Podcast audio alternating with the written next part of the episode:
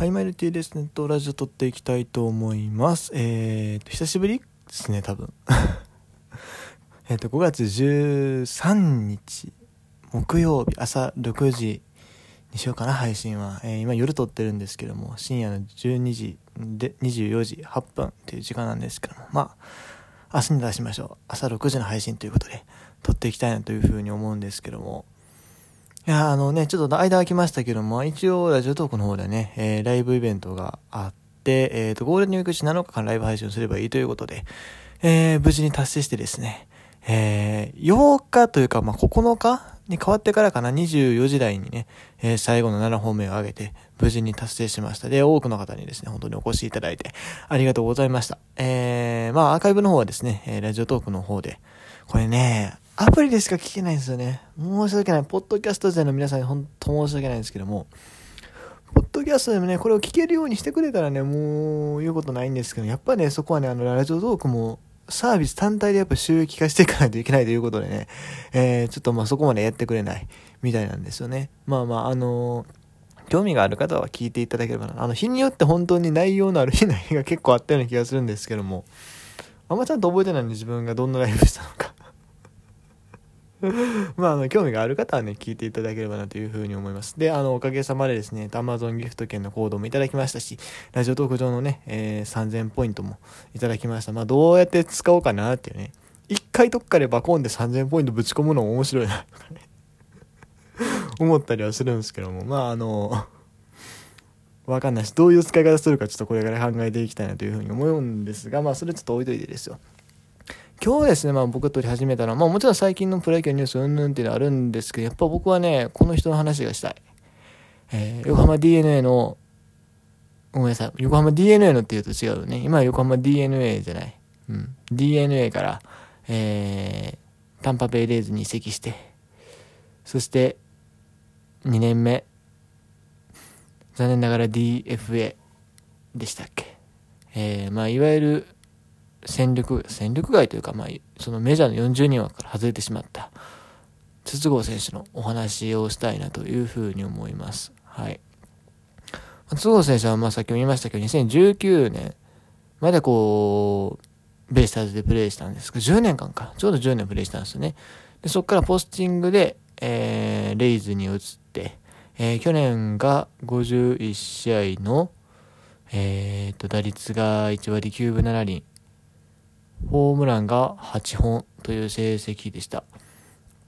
いや、僕はね、正直ね、この成績はね、うん、まあ、払ってるお金があれなんかな、多分。だと思うんですけども、それなりにやった方なんちゃうかなと思うのよね。うん。だって出塁率3割1分4割あるし、ホームラン8本だってこれ51試合ってなんで、今までの日本人の選手と比べたら、まあ、まずまず打ってる方なんじゃないかなという気はする。うん。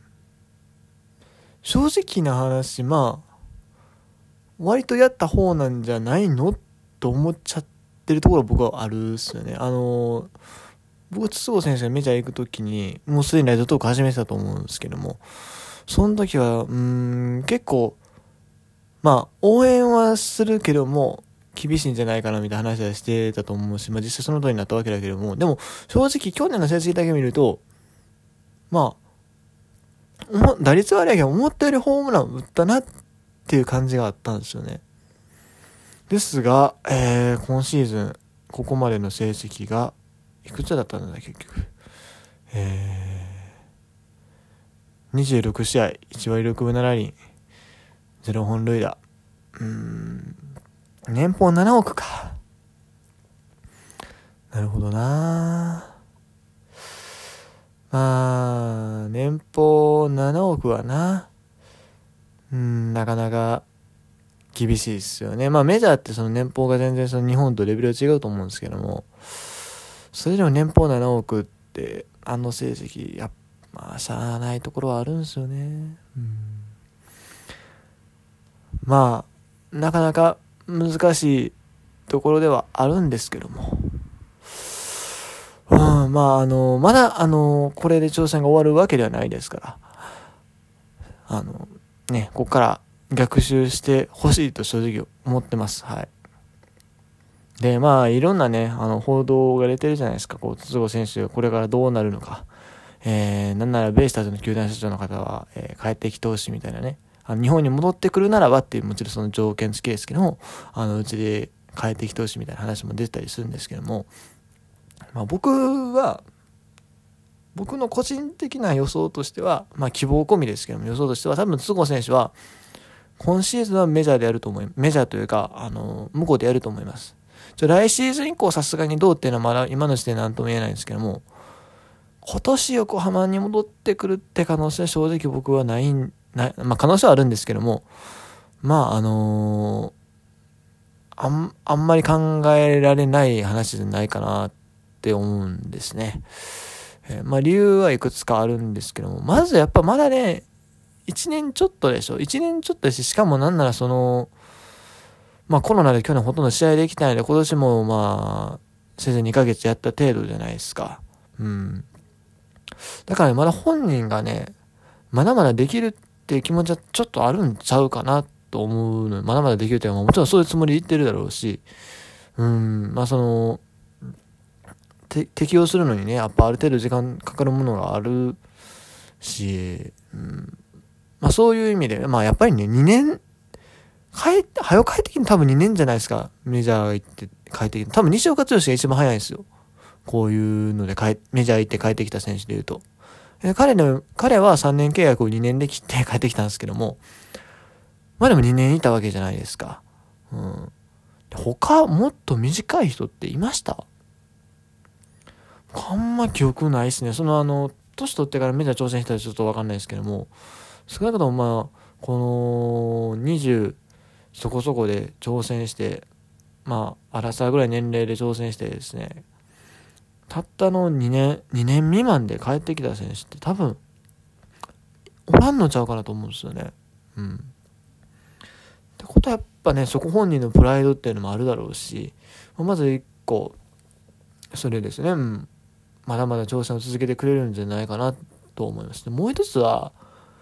須子選手ね、すごい真面目なんですよ。その野球に対する考え方っていうのもそうだし、なんだろう、人としてすごい真面目なんだなって思わされる記事をね、昔読んだんですよ。なんか、しっかりこう、なんだろ、新聞とか目を通さなきゃいけないとか、なんかこう、なんていうのかな。うん、社会人としてなんだろう、こう、しっかりした目線を持ってて、そのトップアスリートとして、もっと社会全体見なきゃいけないみたいな話もなんかされてたような気するし、まあ、トップアスリートとしてって多分自分では言ってないんですけども、でもなんか、そんな感じの、なんかね、そうなんですよ新聞を結構読んでらっしゃるっていう話を前に見たあと、それから、その、少年野球に関しても結構いろいろ言われてる記事見る、見ま、見ますよね。あの、なんだ、やりすぎは良くないとか、今の日本の少年野球の、えー、やり方は良くないからもっと変えたみたいなことを筒香選手がおっしゃられてる記事っていうのをよく見るし、やっぱそういう意味でもアメリカに渡ったっていうのはあるんじゃないかな。こう自分の視野を広げるっていう意味でね。渡ったっていうのももちろんあると思うんですよね。だからそういう勉強を本当はしたいんじゃないかなっていう、そういう勉強もね、もちろんあのメジャーで通用することももちろんなんだけども、そういう勉強したいっていうのがあるんじゃないかなと思ってて。だからそういうのをもっと吸収するために、もう少しいるんじゃないかなって思うんですねやっぱ去年1年は絶対それは似てないと思うし、うん。まあ今シーズンもま残りの期間でそこをどんだけね、見れるか分かんないですけど、見れるっていうかアメリカの空気をね、吸収できるかっていうのは分からないですけども。うん、まあ、そういう点からももうちょっとメジャーにいるんじゃない、メジャーというかアメリカにいるんじゃないかなって思いますね。で、あとね、まあやっぱあと一つあるのは、日本に帰ってきて今、試合出れないんですよね。試合出れないっていうか出れなくはないんだけども、うん、やっぱちょっと帰りづらさあると思うんですよね、ベイスターズに。まあ、もちろんベイスターズに帰ってくるかどうかは断言できないけど、僕はでも多分彼は、ベイスターズに帰ると思うんですよ。うん。まあ、ベイスターズか、うん、まあ、他球団でも難しいちゃうかなうん。